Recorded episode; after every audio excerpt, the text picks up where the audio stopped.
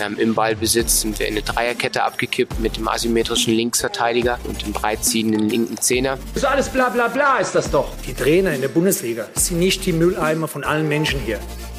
From Coach to Coach, der Fußballtrainer-Podcast. Herzlich willkommen zurück bei From Coach to Coach. Rechtzeitig eine Folge noch bis zum Weihnachtsfest, damit ihr versorgt seid im Auto oder auch wo auch immer ihr From Coach to Coach hört. Heute ist mein Gast so weit entfernt wie noch nie denn er sitzt in Kiel und damit moin zu den Störchen, zum frisch gebackenen Zweitliga-Herbstmeister. Moin Dominik Peitz. Ja, moin nach Mitteldeutschland und äh, ja, schönen Dank, dass ich hier sein darf. Ja, wie ist die Stimmung gerade beim frisch gebackenen Herbstmeister? Ja, jetzt äh, ab und zu äh, antworte ich da ein bisschen plump und sage, das ist nicht mein Bereich, da kann ich nichts zu sagen. Ähm, aber äh, prinzipiell äh, gebe ich zu, dass wir natürlich alle hier sehr, sehr happy sind, sonst ganz glücklich ähm, aufgrund der Entwicklung, die wir seit Sommer genommen haben mit einem großen Umbruch und dass es dann so gut läuft, ähm, ja, wie die Tabelle dann vielleicht auch jetzt äh, ausdrückt. Alles wunderbar, ähm, aber auch da bekanntlichermaßen im Erfolg macht man die größten Fehler. Von daher halten wir mal die Füße still. Das hat uns immer, ähm, ja, hat uns immer ausgezeichnet und da hoffe ich auch, dass wir auch jetzt die Füße weiterhin stillhalten. Was du ja aber nicht verneinen kannst, dass äh, ihr schon einen Anteil an der aktuellen Erfolgself habt. Äh, Gerade nämlich, glaube ich, ist Kiel eins der besten Beispiele, wie man über die U23 letztendlich den Sprung zum Profi schaffen kann. Und allein der jetzigen Mannschaft mit Torwart Timon Weiner, aber auch Colin Kleinebekel, Philipp Sander, Jonas Sterner, alle Spieler, die über die U23 Spielpraxis gesammelt haben und peu à peu, würde ich mal sagen, immer mehr zum Zweitliga-Stammspieler gereift sind. Und äh, wenn ich mir so den Kader auch vom Wochenende oder generell angeguckt habe, sind da ja auch schon andere Spieler dahinter, die im ersten Mannschaftskader sind, aber jetzt der Zeit vielleicht noch ein bisschen mehr Spielpraxis in der U23 sammeln. Dementsprechend ist das, glaube ich, seid ihr da ein sehr, sehr großes Positivbeispiel und letztendlich auch das beste Beispiel für die Relevanz von U23, von U23-Mannschaften, oder? Ja, absolut. Äh, die Diskussion ist groß aktuell in Fußball Deutschland. Äh, Wiedereinführung von U23-Mannschaften bei ja zum Teil großen ähm, international vertretenen äh, Bundesligamannschaften. Ähm, ja, wir sind froh, dass wir ähm, vor ja ein, zwei, weiß gar nicht, wann das genau war, drei, vier Jahren diese vor dieser Frage natürlich auch mal standen, was für eine Relevanz, was für eine Bedeutung hat eine U23-Mannschaft. Und ja, aber auch da war eigentlich relativ schnell immer klar, dass man diese U23 U23-Mannschaft behalten möchte. Ähm, komme da auch so ein bisschen, ähm, sage ich mal, aus dem Schatten.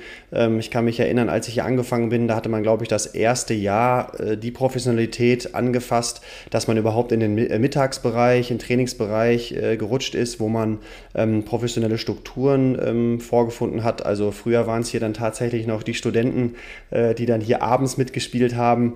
Und das haben wir erst auch vor fünf, sechs Jahren mit diesem Zweitliga-Aufstieg umgestellt und sind heute sicherlich äh, sehr, sehr gut davor, ähm, haben da auch wirklich eine, eine U23-Vertretung, die hier schon professionell unterwegs ist, mit ein, zwei kleinen sonderbaren Ausnahmen, was äh, das Spielerklientel angeht. Also da haben wir tatsächlich auch noch einen Arbeitenden dazwischen, ähm, also auch ganz spannend. Aber ähm, ja, wir sind sehr, sehr happy, dass wir dort äh, weitere Schritte nehmen konnten und heute wirklich äh, nahezu einen echten Unterbau äh, nachweisen können. Und ja, die Beispiele, die du erwähnt hast, ja, ist natürlich aktuell eine wunderbare Geschichte, äh, kriegt man Gänsehaut, weil es äh, natürlich so ist, äh, wenn man irgendwann sein, ich habe es auf der Mitgliederversammlung im November hier bei der KSV äh, gesagt, ähm, wenn man sein Leistungszentrum einen Sinn geben möchte ähm, und nicht nur danach geht, ähm, warum oder letztendlich verpflichtend ein Leistungszentrum zu führen, dann haben wir es, glaube ich, aktuell ganz gut geschafft und äh, geben dem ganzen Leistungszentrum einen Sinn, mit der höchsten Ausbildungsmannschaft der U23 hier ähm, Strukturen zu schaffen und vor allen Dingen auch sportliche Qualität auf die, auf die Straße zu bringen, die dann die Spieler über diesen Weg in die Profimannschaft führt. Und du bist ja letztendlich der oberste Chef von diesem Nachwuchsleistungszentrum. Hol uns mal kurz mit rein. Ähm, verantwortest du damit auch komplett die U23 oder ist die ausgegliedert?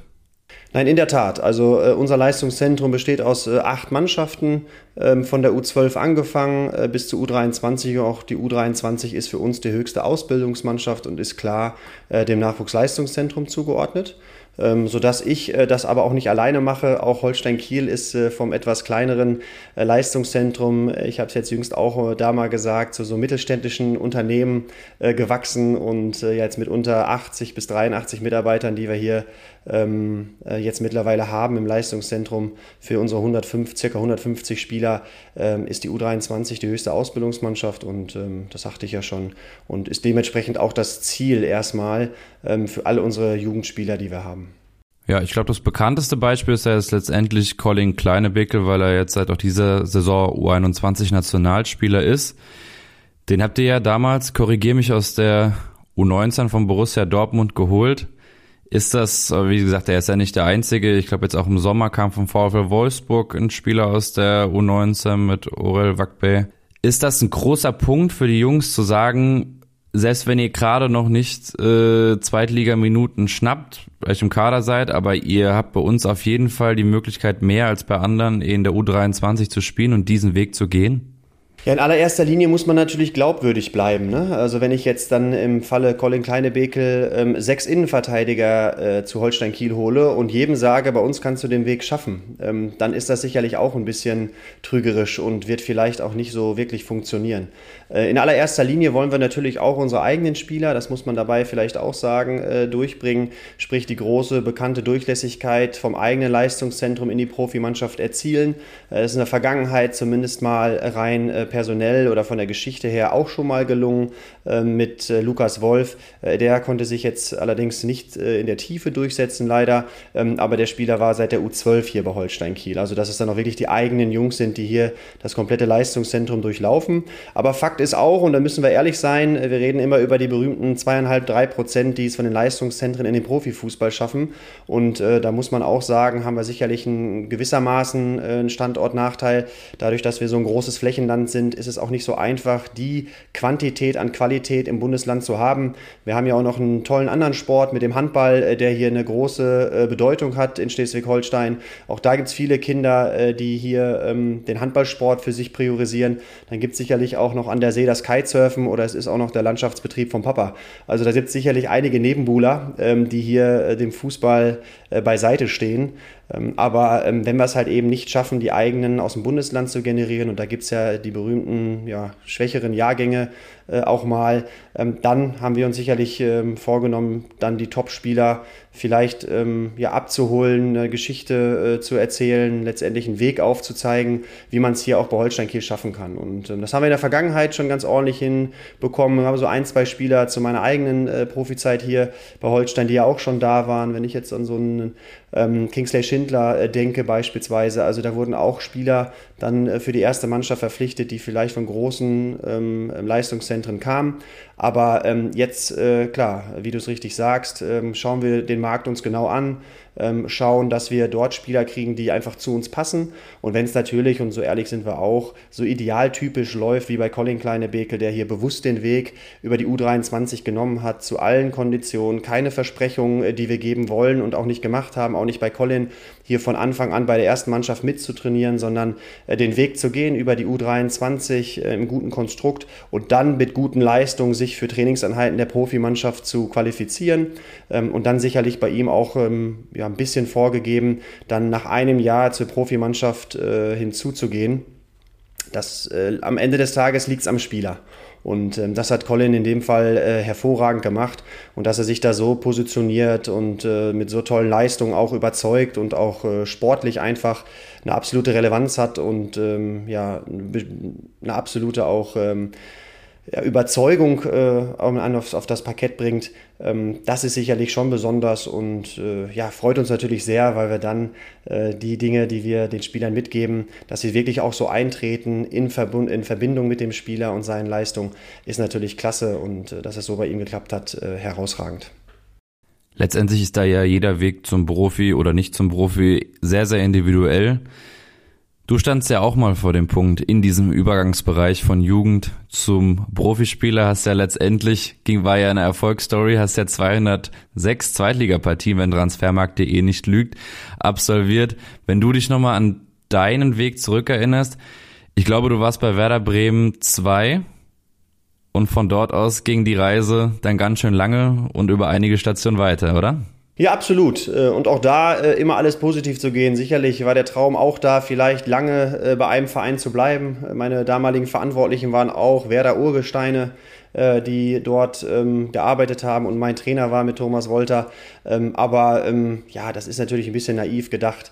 Das Schöne daran war, zur Selbstverteidigung, wenn ich das so sagen darf, ist, dass es immer mit jedem Wechsel ein Stück weit nach vorne ging. Das muss man schon sagen. Wenn man vorne mit höher ähm, ähm, ja, verbindet, dann ist es so gewesen. Also über die dritte Liga in die zweite Liga gewechselt, dann sicherlich eine Besonderheit in Osnabrück und dem damaligen Wettskandal, ähm, der dazu geführt hat, dass ich den Verein gewechselt habe äh, nach Abstieg äh, mit Osnabrück. Dann zur Union Berlin, sicherlich eine ganz tolle Zeit äh, auch gewesen und da die Chance bekommen, vielleicht nochmal den nächsten Schritt äh, zu machen mit Augsburg.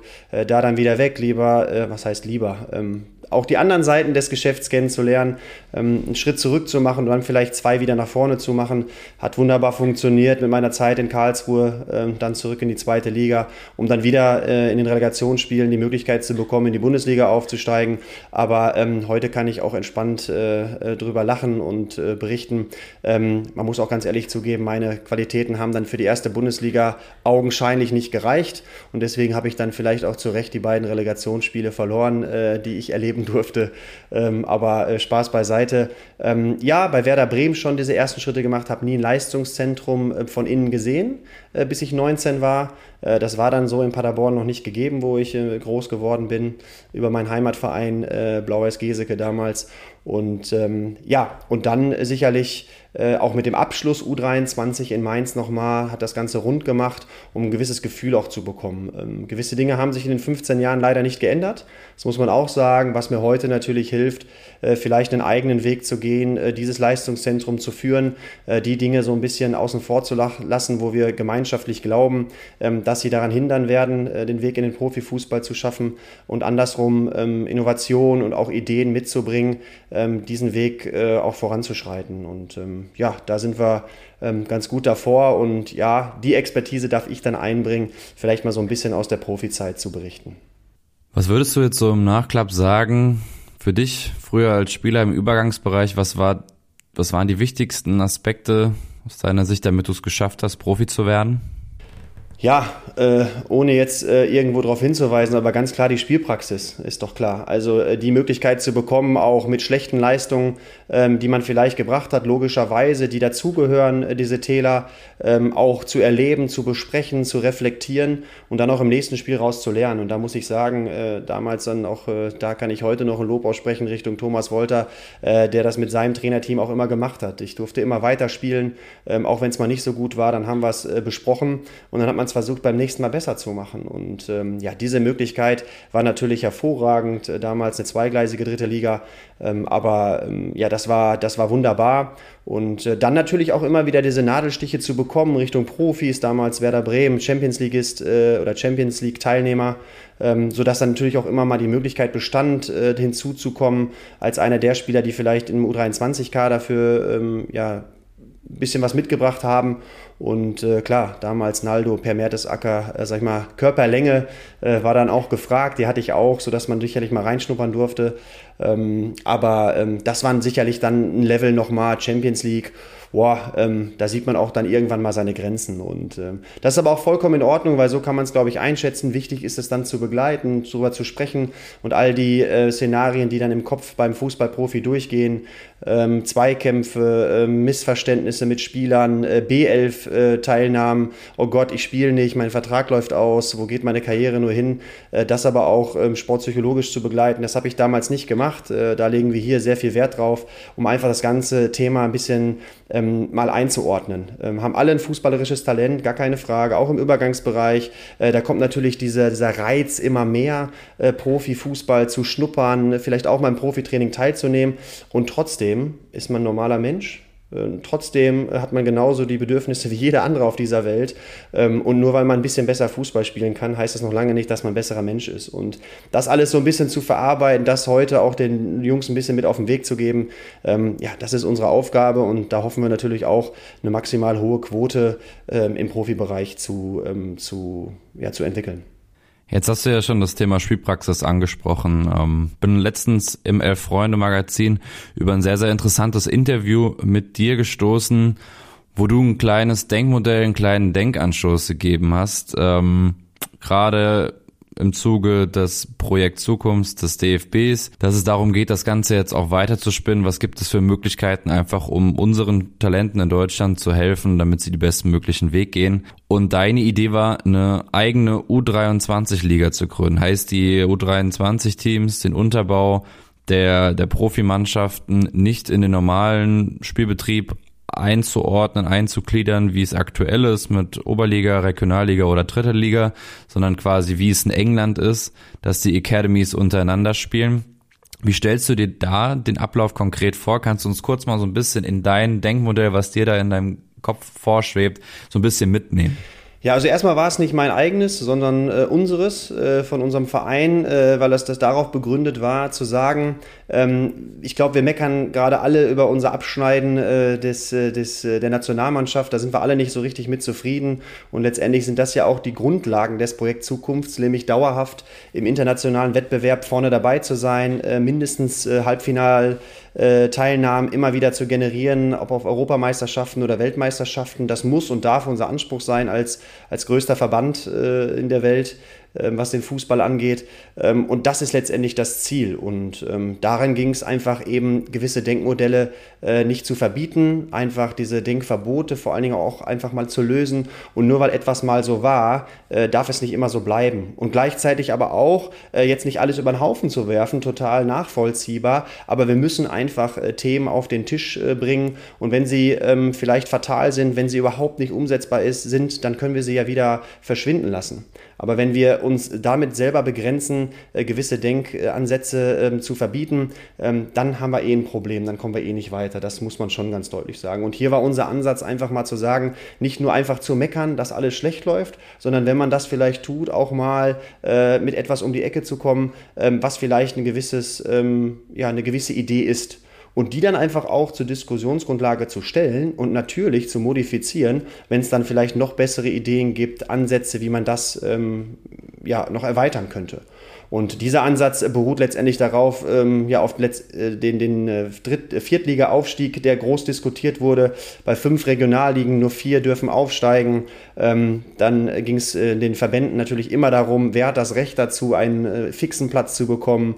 Dann das rollierende Modell ähm, für, für gewisse Ligen, die dann, äh, wo der erste Platz aufsteigen darf und man nicht in die Relegation gehen muss und da letztendlich auch Abhilfe zu sorgen, um die Verbindung Amateurvereine und Profivereine auch weiter äh, zu verbessern und nochmal mehr Verständnis zu bekommen.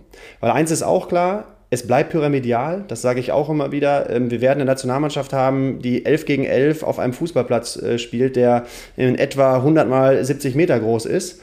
Und ich äh, stelle mir es jetzt schwierig vor, in den nächsten Jahren entweder die Spielanzahl zu vergrößern von 15 mal 15 oder 15 und 15, 15 gegen 15 und oder das Spielfeld zu vergrößern oder zu verkleinern. Da glaube ich jetzt weniger dran, äh, sodass ähm, es einfach ähm, so ist, dass es pyramidal bleibt. Und diese Pyramide äh, der Spitzenspieler in Deutschland vielleicht durch so eine Art Satteldach zu stärken, äh, damit wir dann vielleicht nochmal mehr Leistungsstärke reinkriegen in die Spitze.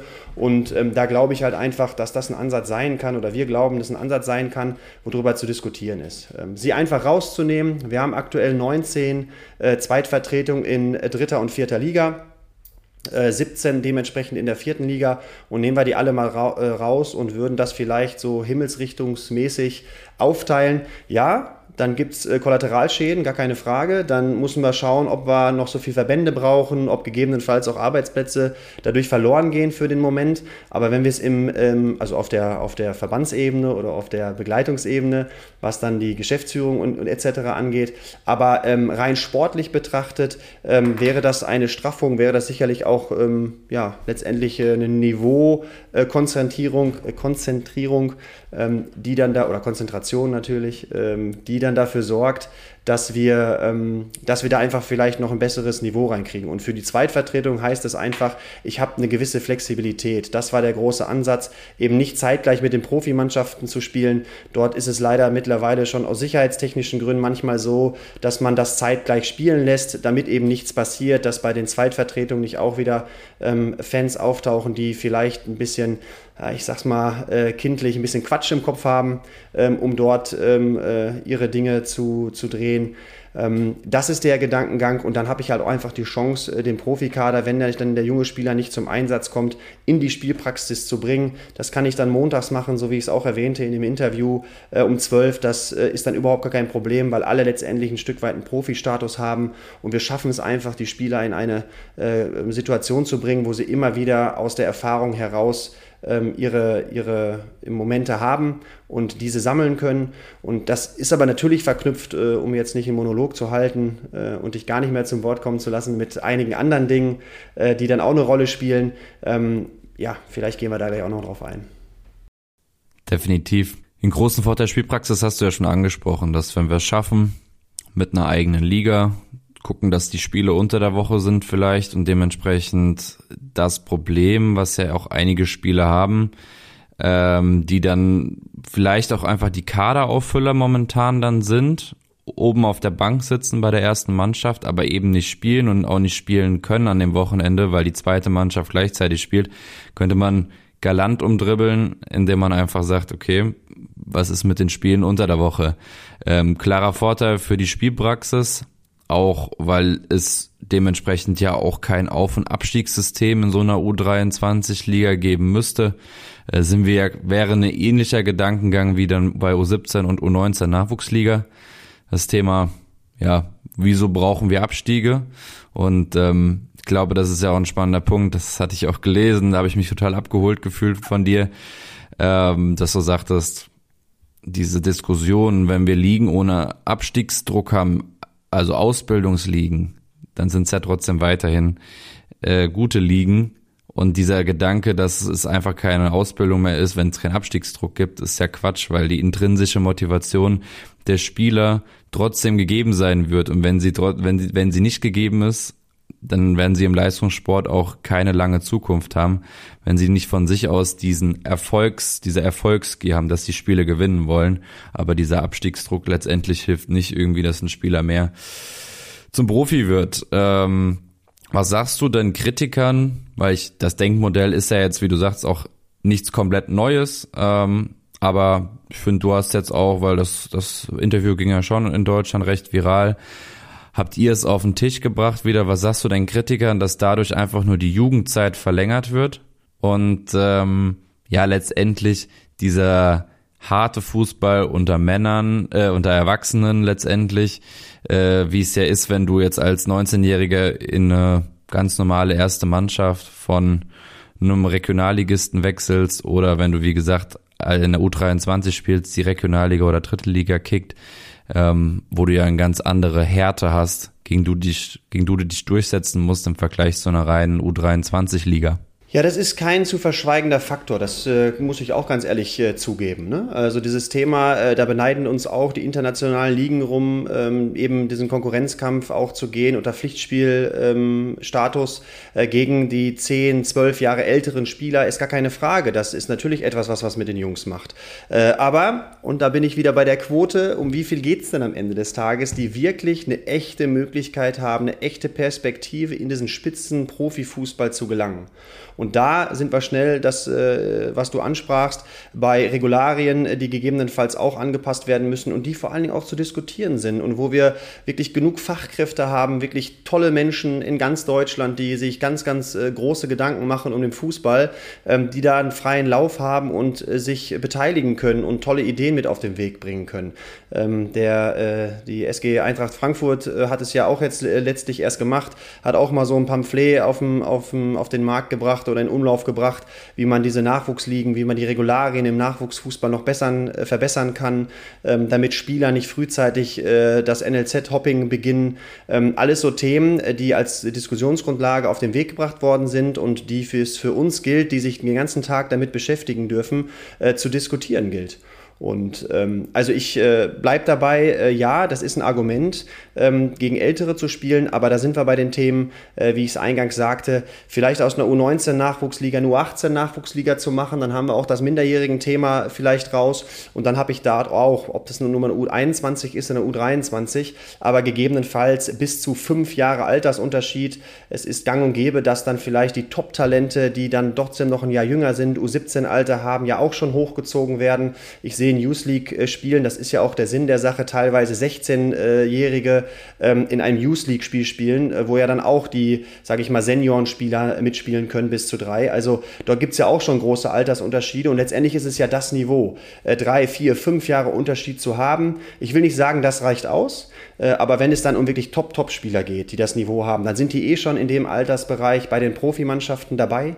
Da haben sie schon nochmal die Älteren, wo sie im Trainingsbetrieb sich gegen die Älteren durchsetzen dürfen. Und wenn genau diese Spieler äh, dann vielleicht auch mal über eine Laie ähm, ähm, dann in den normalen, in Anführungsstrichen, Fußball, in, den, in, den, in, die, in die anderen Ligen ähm, verliehen werden können, dann vielleicht mal mit kürzeren Laien, äh, dass man eben da auch äh, ja, so ein bisschen entspannter wird, dass man eben Spieler auch verleihen kann, obwohl sie nur noch ein Jahr Vertrag haben, was bis jetzt eben nicht möglich ist. All diese Themen müssen angegangen werden und mal durchgedacht werden und dann kriegt man vielleicht auch die Möglichkeit hin, dort eine bessere Situation zu schaffen und äh, ähnlich wie du sagtest, in den U19, U17 Nachwuchsliga, äh, die man jetzt auch angepasst hat, ähm, was glaube ich auch der richtige Weg war, dürfen wir einfach nicht vergessen, den, das Mindset äh, ein Stück weit zu ändern. Bis jetzt äh, wirkte es eben mir immer so, dass man das halb leere Glas sieht, äh, Leistungsdruck fällt, kein Abstieg mehr, was machen die Jungs, sie haben ja gar keinen Druck mehr. Ähm, das ist auch das, was sie doch erwartet, auch im Profifußball. Das ist ja nicht falsch, aber ich finde es nur zu kurz gedacht, weil es so unwahrscheinlich viel zu gewinnen gibt. Und äh, wir hatten jetzt jüngst erst vor einer Woche nochmal dann die genaue Darstellung, wie die Nachwuchsligen laufen sollen. Und es gibt nach wie vor die Möglichkeit, was zu erreichen. Man kann sich für diese berühmten A-Ligen qualifizieren qualifizieren, wenn man eine dementsprechende Platzierung auch äh, in der regionalen Gruppe hat. Äh, dann kann man auch in der A-Liga sowieso sich für die deutsche Meisterschaft qualifizieren. Ähm, also es gibt ja immer einen Ansporn, etwas zu erreichen. Und selbst in der B-Liga hat man Gott sei Dank dafür gesorgt, dass man mit einer gewissen Platzierung auch dort sich für den DFB-Pokal qualifizieren kann auf, äh, auf U19-Niveau, vielleicht zukünftig auch auf U17-Niveau. Also ich meine, das sind doch Dinge, die ich erreichen will. Und dann bin ich bei dir. Und das war sicherlich auch immer ein schönes Plädoyer Plädoyer, was äh, an der Stelle Michael Schönweiz gehalten hat, äh, die intrinsische Motivation zu fördern. Es kann nicht sein, dass wir jedes Mal mit externen Motivatoren, äh, ob es Geld ist, ob es ähm, weiß Gott was für Themen sind, die Jungs dahin bringen, dass sie Erfolge erlangen und das schon im, in dem Alter. Ähm, da bin ich auch von überzeugt, dass es der total falsche Weg ist, weil das noch lange kein Profifußball ist äh, und von daher muss man auch nicht einfach immer den Profifußball auf den Jugendfußball projizieren. Ich glaube, da haben wir ein, zwei ähm, Fehler gemacht in der Vergangenheit und ähm, das ist aber auch nicht schlimm, weil jeder kann Fehler machen. Jetzt müssen wir einfach nur ehrlich drüber reden, das auch mal eingestehen äh, und dann wirklich keine ähm, ja, Tabus oder Gedankentabus aufstellen, als dass man gewisse Dinge nicht anpassen kann. Da würde ich gerade auch gerne mal einhaken, bevor wir nochmal über das Thema äh, Leihmodelle reden, was du ja auch schon eben angeteasert hast. Aber eben diese intrinsische Motivation. Glaubst du, dass das auch ähm, für Trainer in Form von motivbasierter basierter Führung und letztendlich für die Spieler oder als Trainer die intrinsische Motivation trainieren des Spielers, dass da noch äh, mit am meisten Entwicklungspotenzial so im deutschen Nachwuchsfußball steckt? Würde ich mit Ja beantworten, weil es auch da leider eine Entwicklung ist, wo die höhere Zahl hinterm U immer besser ist, cooler ist, mehr Geld generiert, äh, mehr Verdienstmöglichkeiten da sind und dann mehr äh, ins Schaufenster zu geraten.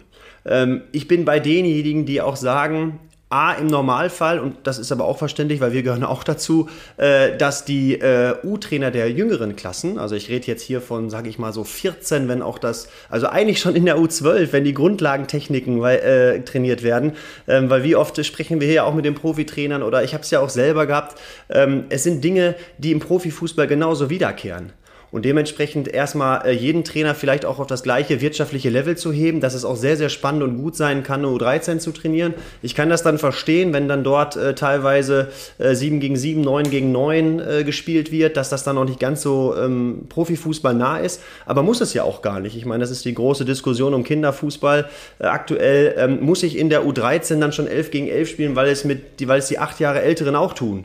Ist doch völliger Quatsch. Äh, so wird äh, der Spaß am Fußball verloren, wenn ich dann einmal in einer halben Stunde den Ball berühre und zwischenzeitlich mit meinem äh, Innenverteidiger quatsche, weil wir das Spiel sowieso 25-0 gewinnen. Ähm, dann ist es doch klar, dass die Kids irgendwann keine Lust mehr haben auf Fußball, weil es ist ja nichts anderes als den Kumpel treffen und halt in so einer verkleideten Trikot und wir stehen auf einer grünen Wiese. Ähm, aber mit Fußball hat das ja dann nicht viel zu tun. Auch wenn man irgendwie vielleicht so ähm, ja, Talente oder so, so Idole hat, ähm, äh, die man vielleicht in einer nahen Umgebung ähm, ja, vor Augen hat. Also letztendlich, äh, was will ich damit sagen, ähm, ist das vielleicht auch eine gewisse Gefahr und für mich und für uns hier ist es einfach ganz wichtig, dass die Sache im Mittelpunkt steht. Ich will keinen Inseltrainer haben, ich will nicht sagen, ich und meine Mannschaft ist die beste. Ich kann das teilweise nachvollziehen. Natürlich wollen die Mannschaften auch Erfolg haben und der Trainer auch Erfolg haben. Aber ein bisschen mittel- und langfristig gedacht ähm, äh, wünsche ich mir halt nach wie vor, und da arbeiten wir tagtäglich dran, die Vereinstrainer, die ihre Rolle verstehen, die ein Teil des Ganzen sind und definitiv auch dementsprechend äh, ja, versuchen wir sie maximal wertzuschätzen. Und da ist der U15-Trainer und U12-Trainer genauso wertvoll wie der U19 und der U21 oder U23-Trainer. Ähm, das sollte man zumindest mal im Umgang haben, auch wenn es sicherlich da im Anstellungsverhältnis durchaus Unterschiede gibt. Aber auch das ist äh, bei uns zumindest nochmal aktuell das Normalste der Welt. Äh, wenn ich es mir ausmalen könnte, würde ich natürlich gerne alle Vollzeit anstellen und allen das gleiche Geld geben. Gar keine Frage. So wie es in einer schon ähnlicheren Form ja auch in England ist, oder? Ist nämlich gerade eingefallen, du hast ja auch mal hospitiert bei Per Mertesacker bei Arsenal London, ist das richtig? Ja, absolut. Ich meine, wir hatten auch da, auch da war es ja so. Wir hatten äh, das Beispiel läuft ja aktuell auch in unserer Nationalmannschaft äh, äh, rum und ist sicherlich äh, eins der absoluten Top, äh, Top-Spieler, die wir im deutschen Fußball haben äh, mit Musiala. Ähm, der ist aber allerdings in England ausgebildet worden und ist erst, äh, sage ich mal, in den nahezu Profibereich dann äh, zurückgekehrt. Ähm, dort ist ja einfach bewiesen, der hat von der U12 bis U18 in keinem Wettkampf dieser Welt gestanden in keinem Ligensystem, wo es um Auf- und Abstieg ging, ähm, sondern hat da ganz normal seine Ausbildung genossen und, ähm, und hat die Qualität erlangt, äh, die er heute hat. Und ich möchte das ja gar nicht irgendwie ähm, total bis aufs äh, Blut verteidigen, aber ähm, es spricht schon sehr viel dafür, die Jungs da abzuholen, ähm, auch Dinge auszuprobieren und auch da gibt es immer wieder möglich. Der eine ist körperlich weiterentwickelt, der andere ist es weniger, der andere ist technisch hochbegabt, ähm, aber körperlich ein bisschen zurückgeblieben. Also da gibt es genug Möglichkeiten, wenn wir schaffen, ähm, da eine gewisse einheitlich reinzukriegen und es ist ein toller Anfang mit der U17 und U19 Nachwuchsliga. Äh, natürlich lechzen viele Leistungszentren und ähm, da lege ich mich auch, glaube ich, nicht zu weit aus dem Fenster dafür, andere auch zu sprechen, dass wir es schaffen, dies äh, auf die U16, 15, 14 auch zu erweitern ähm, um dieses Ganze ähm, äh, einfach mal ein bisschen herauszunehmen und sich dann wirklich nochmal mehr auf die Ausbildung zu konzentrieren. Und ähm, dann bin ich überzeugt, dass wir da auch wieder einen Schritt nach vorne machen und ähm, dann glaube ich auch wieder an, an Erfolge der deutschen Nationalmannschaft. Was machen denn aus deiner Sicht die Engländer momentan besser und gibt es vielleicht ein, zwei Dinge, die du gerne für Deutschland kopieren würdest? Also ich weiß gar nicht, ob ich das so im Einzelnen erwähnen würde und vor allen Dingen immer äh, mit dem Finger auf andere zu zeigen und äh, zu gucken, das müssen wir jetzt äh, kopieren. Ich glaube, wir ähm, sind stark und gut genug, eigene Wege zu gehen als deutscher Fußball. Ähm, ich glaube, wir machen viele, viele Dinge richtig gut. Ja, nur wir bekommen sie jetzt gerade nicht, ähm, wie gesagt, auf die Straße.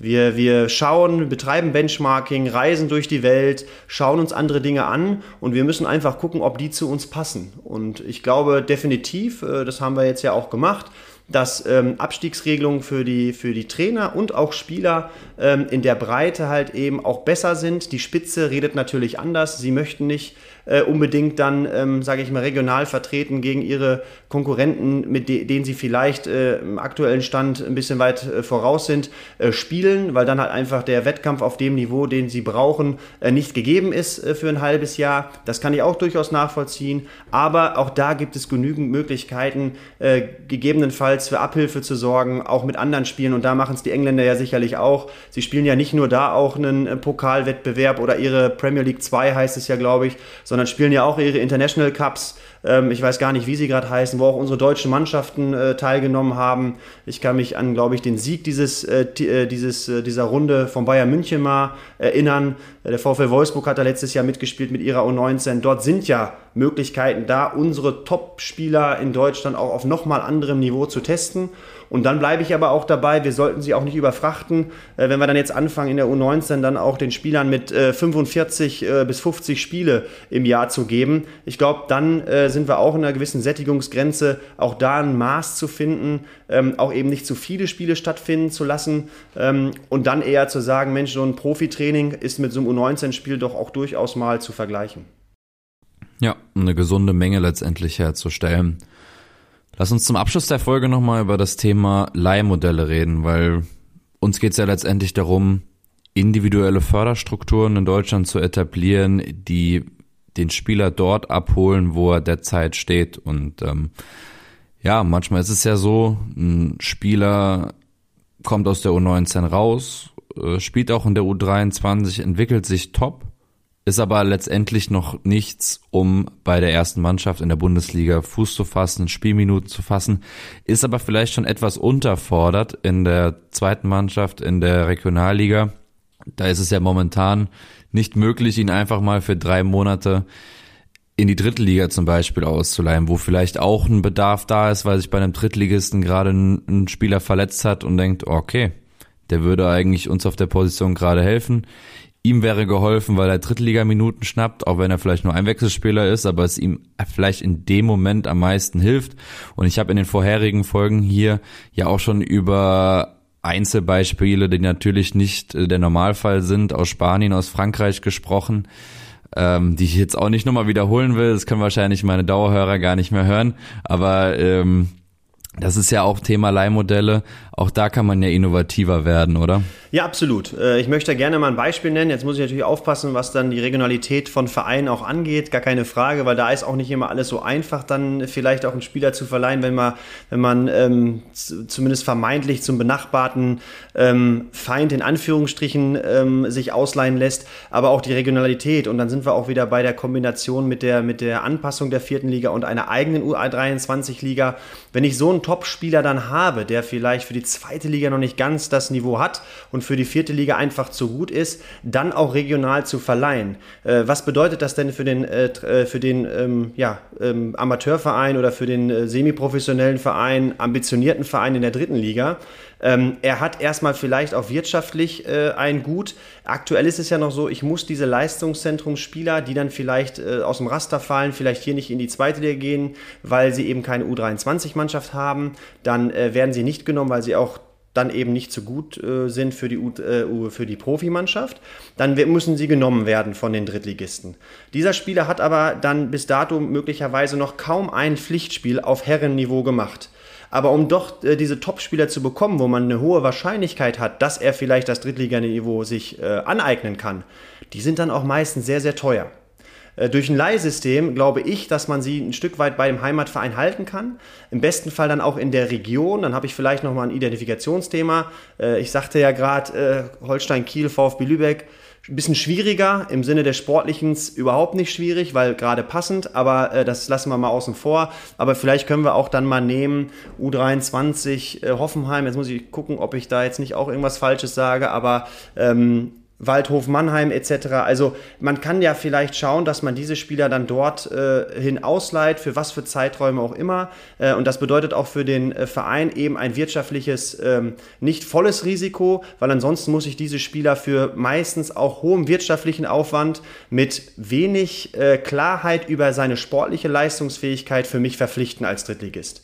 So habe ich die Möglichkeit, er bleibt in seinem Stammverein, hat vielleicht auch aufgrund der Nähe, ähm, Beispiel Wolfsburg St. Pölten, da klappt es natürlich dann nicht, vielleicht auch nochmal ins Profitraining hin und wieder zu nehmen, weil er eben um die Ecke spielt. Äh, da ist dann mal so eine 50, 60 Kilometer Anreise zum Profitraining was anderes als eine 600 Kilometer Anreise und ähm, kann ihn dann auch mal wieder sehen im, im, im Rahmen der, äh, der Zweitliga-Vertretung. Hat aber diese regelmäßige Spielpraxis ähm, beim Drittligisten und kann sich da unter Beweis stellen, ob er das Niveau hat.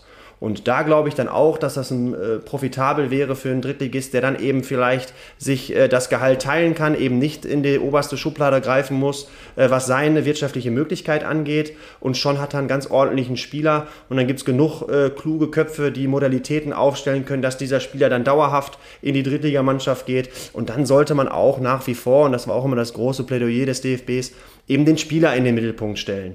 Und dann muss man vielleicht auch einfach mal sagen, es ist der Zeitpunkt gekommen, wo er hier, ist ja auch ein Idealcase, den wir gerade äh, zusammen aufbauen, äh, ein, zwei Jahre schon im Profibereich trainiert hat äh, die U23 vor mir auch schon mal äh, durchlaufen hat über ein ganzes Jahr, über 30 Spielen, geht dann in die äh, 30. bis 40. Spiele in der Regionalliga und vielleicht ist dann auch der Zeitpunkt gekommen, wo eine äh, Tapetenwechsel auch gar nicht mal immer das Schlechteste ist. Und das hat nichts damit zu tun, diesen Spieler abzuschieben, weil er das Leistungsniveau nicht hat und zack, nächster und Business Case, Business Case, sondern vielleicht ist es auch einfach der Moment, nach hoffentlich sieben, acht Jahren Holstein-Kiel, äh, gehst du halt einfach dann raus, hast hier gute Voraussetzungen geschaffen, schaffen, dir selber vor allen Dingen. Und dann ist der Zeitpunkt gekommen, dass du dich durchsetzt auf dem Markt. Und dann muss man auch sagen, das sagen wir hier häufig, dann ist Tag X gekommen, dann musst du dich auch durchsetzen, dann kommt es auf den Spieler an und dann können auch Berater, Familie, aufnehmender Verein, abgebender Verein machen, was er will, dann kommt es auf dich an. Und so ehrlich müssen wir ja auch sein. Dann setzt du dich durch im Profifußball oder eben auch nicht und dann auch gleichzeitig dabei gesagt, und wenn es nicht der Fall ist, dann bist du trotzdem kein schlechter Mensch und deswegen bricht deine Welt trotzdem nicht zusammen. Dann hast du hoffentlich nebenbei, wovor wir ja auch viel sorgen äh, oder versuchen viel zu sorgen, etwas auf die Beine gestellt, einen ordentlichen Schulabschluss und dann geht auch der normale, äh, scheinbar normale Weg weiter, vielleicht ein bisschen niederklassig äh, Fußball zu spielen, aber eine vernünftige Ausbildung äh, ja, äh, zu, zu bestreiten. Ja, weil letztendlich die wenigsten dann doch schaffen, oben anzukommen. Vielleicht abschließend nochmal die Frage, ja, das stimmt. Äh, vielleicht abschließend nochmal die Frage, in England ähm, gibt ja dann noch äh, vor allem pro Verein Leihmanager, die sich wahrscheinlich die ganze Zeit darum kümmern, auch den individuellen Entwicklungsstatus der Spieler zu überprüfen und zu schauen, was dort ähm, die beste Maßnahme ist, ob es in der U18 zu spielen ist, ob es in der U21 zu spielen ist, ob es bei den Profis gerade einfach ist und auch wenn er nicht spielt, einfach da nur mal voll zu trainieren. Welche Erfahrungen hast du da so aus der Zeit da mit den Leihmanagern auch äh, gehabt? Ist sowas in Deutschland gibt es zum Teil ja auch, aber ich glaube nicht so flächendeckend, oder? Nee, absolut richtig. Ich glaube, Clemens Fritz hat sich mal vor seiner jetzigen Zeit als äh, ja letztendlich so eine Person ähm, so beschäftigt äh, und sich da mal ein bisschen umgeschaut. Ähm, in, in, England sind sie äh, gang und gäbe. Hier reden wir ja dann über sogenannte Übergangstrainer, äh, die ja gegebenenfalls auch mal die Leihspieler ähm, dort dann ähm, besuchen oder sich mit denen austauschen. Ähm, ich glaube, dass das schon ganz wichtig ist, äh, dass einfach die Nähe bestehen bleibt, äh, ihn abzugeben und dann nur auszuleihen und dann vielleicht nach einem Jahr mal wieder zu treffen oder zu sprechen. Ähm, da kommen wir dann auch ganz schnell in die Richtung, dass es fast schon auszuschließen ist, dass er sich wohlfühlt, wenn er zurückkehrt. Ähm, gerade wenn es vielleicht auch dann in der dritten Liga geklappt hat. Also wichtig, glaube ich, bei der Thematik ist gar nicht unbedingt, äh, dass äh, da jemand irgendwelche Verträge aushandelt oder mit den Vereinen irgendwie immer quatscht, sondern dass es hier ganz äh, enges Verhältnis ist zum Spieler, dass man einfach eine echte Wertschätzung äh, an Anerkennung bekommt, dass es einem echt wichtig ist, dass er gerade dort Spielpraxis sammelt, dass man nah dran ist und weiß, ey, du gehörst genauso zu uns, auch wenn du gerade vielleicht dann nicht zum Profikader vor Ort gehörst, bist du aber der perspektivische Spieler, ähm, der für uns wieder in Frage kommt und äh, eben, wo du es sagtest, ohne da auch, wie gesagt, deine Hörer ähm, zu vergraulen. Äh, aber ich weiß gar nicht, ob es äh, dann eben bei dir war, wo ich mal über diesen, ich glaube, ähm, wer war es nochmal? Alexander Nuri, die Thema, äh, das Thema? Es ist ja, was ist denn das bitte für ein mittel- bis langfristiger Gedanke? Ein äh, Spieler, der bei mir eigentlich sogar spielt und zu den Top 11 gehört, trotzdem zu verleihen, damit er eine gewisse Fähigkeit erlernt, um dann langfristig äh, für deinen Verein zu performen. Das geht ganz schön weit. Ich glaube nicht, dass das eben so durchsetzbar ist, aber ich sage gerade so, äh, das ist auch ein Thema, was wir hier haben im Bereich der Trainerentwicklung. Ähm, wenn du vielleicht einen ambitionierten Trainer hast, der unbedingt Profitrainer werden will, ähm, dem fehlen aber vielleicht nochmal so ein, zwei Kompetenzen, wo du vielleicht in Zusammenarbeit mit ihm sagst, pass auf, du machst jetzt nochmal ein Jahr um U15, da würde der dich verstört angucken und sagen, äh, bitte, ich will doch Profitrainer werden, aber mach das mal ein Jahr, da versuchst du dich auf die Kompetenz zu konzentrieren und dann bin ich sicher, dass du auch Profitrainer werden kannst, weil da kriegst du nochmal ein, äh, ein gutes Gespür äh, für den und den Teilbereich, der vielleicht in der Zusammenarbeit und wo wir uns beide einig sind, dass dir da vielleicht noch ein bisschen was fehlt, ähm, erlernen kannst, um dann halt eben auch durchzustarten. Und dann wirkt das immer so, oh Gott, ich muss zurück, ich werde degradiert, ja auch die Spieler U23 zu spielen, äh, degradieren, ist es nicht. Äh, schau auf die Perspektive, schau, wo du hin willst und dann hilft dir wirklich jede Minute und ähm, ja, da vielleicht nochmal einen Bogen gespannt. Ehrlich gesagt habe ich auch immer gerne sogar in der U23 äh, gespielt und äh, bin dann äh, gerne äh, dort unterwegs gewesen, auch zu Profizeiten, wo es ein, zwei Mal den Moment gab, ähm, wo ich U23 spielen wollte, sollte, nicht durfte und dann doch durfte und ähm, auch da erstmal seine Leistungsfähigkeit unter Beweis zu stellen und zu zeigen, ähm, dass du richtig was drauf hast. Und äh, wenn du denkst, du bist für was Höheres berufen, ja, dann schießt er doch bitte zwei Tore. Und bitte nicht nur in einem Spiel, sondern dann schießt deine sieben, acht Tore in vier, fünf Spielen und dann baust du genug Druck auf beim Trainer, äh, dass er irgendwann äh, dich spielen lassen muss ähm, oder dir die Möglichkeit geben muss, weil du unter Beweis gestellt hast, du lässt dich von nichts beeindrucken und kannst mit dem Druck in Anführungsstrichen sehr, sehr gut umgehen. Ja, auch da gibt es wahrscheinlich wieder Einzelfälle, wie man am Beispiel Justin Deere bei Köln sieht, der genug Druck aufbaut mit seiner Torquote, wo dann das Thema mit Vertrag letztendlich, keine Ahnung, ich bin jetzt weit genug, äh, zu weit von Köln entfernt, aber wo man ja auch als Außenstehender denkt, ja, okay, in der Regionalliga ist vielleicht jetzt nicht gerade das Niveau, das er bräuchte. Bundesliga wäre wahrscheinlich auch an sich ein Ticken zu hoch, aber dritte Liga wäre ja für so einen Spieler letztendlich gerade wahrscheinlich auch die beste Variante, einfach um peu à peu auf dieser Treppe, die Pyramide hinauf aufzusteigen und sich immer wieder äh, zu challengen. Okay, schaffe ich die nächste Treppe und weiter und weiter und weiter und nicht direkt oben ins oberste Regal, Regal zu greifen, weil da vielleicht momentan am höchsten Aufmerksamkeit oder am, am meisten Geld steckt. Und wenn du eben gerade das Beispiel schon genannt hast, äh, wenn es dann um Laien geht, haben wir doch da ein perfektes Beispiel, Viktoria Köln. Ich würde behaupten, er muss noch nicht mal zu Hause ausziehen. Er muss nur eine andere Straßenbahn nehmen, wenn er die Öffis benutzt, äh, maximal, um auf das Gelände zu kommen. Also da musst du dich noch nicht mal groß in deinem Umfeld sogar ändern, außer dass du vielleicht dann doch noch mal ein anderes Spielniveau bekommst, um zu zeigen, ähm, wie gut du bist. So, 46 Minuten sehe ich hier gerade bei mir schon auf der Uhr. Gefühlt mit die längste Folge, aber ich glaube, das könnt ihr, liebe Hörerinnen und Hörer draußen, gut verkraften, jetzt kurz vor Weihnachten, wo die meisten wahrscheinlich eh unterwegs sind.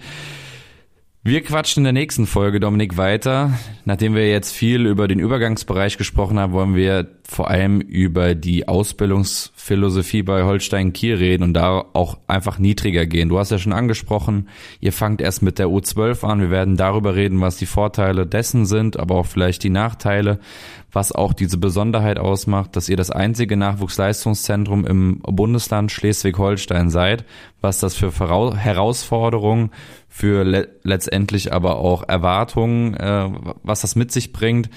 Und du hast ja auch schon gesagt, eure große Konkurrenz. Klar, HSV ist auch nicht weit, aber ihr habt im Vergleich zu anderen, wenn ich mal vor allem hier in die Rhein-Main-Region schaue, wo ich sitze, äh, andere große Konkurrenten mit Handball oder wie du sagst auch Kitesurfen einfach durch die äh, Lokalität begründet. Denn wenn ich hier schaue, da haben wir das Problem, dass wir tausende NLZs haben im Rhein-Main-Gebiet rund um Mainz, Frankfurt im Umkreis. Wenn ich die Stecknadel hier bei mir setze zu Hause im Umkreis von 50 Kilometern, erwische ich, glaube ich, sieben oder acht Nachwuchsleistungszentren. Da ist natürlich eine extrem andere Dichte. Ihr habt dafür andere Herausforderungen und da bin ich sehr, sehr gespannt, worauf wir noch in der nächsten Folge kommen. An der Stelle schon mal danke dir und bis gleich. Alright, dann euch auf jeden Fall schon mal eine schöne Weihnachtszeit und zwischen den Jahren kommt dann die angekündigte zweite Folge, könnt ihr euch auch schon freuen. Bis dahin, macht's gut, ciao, ciao.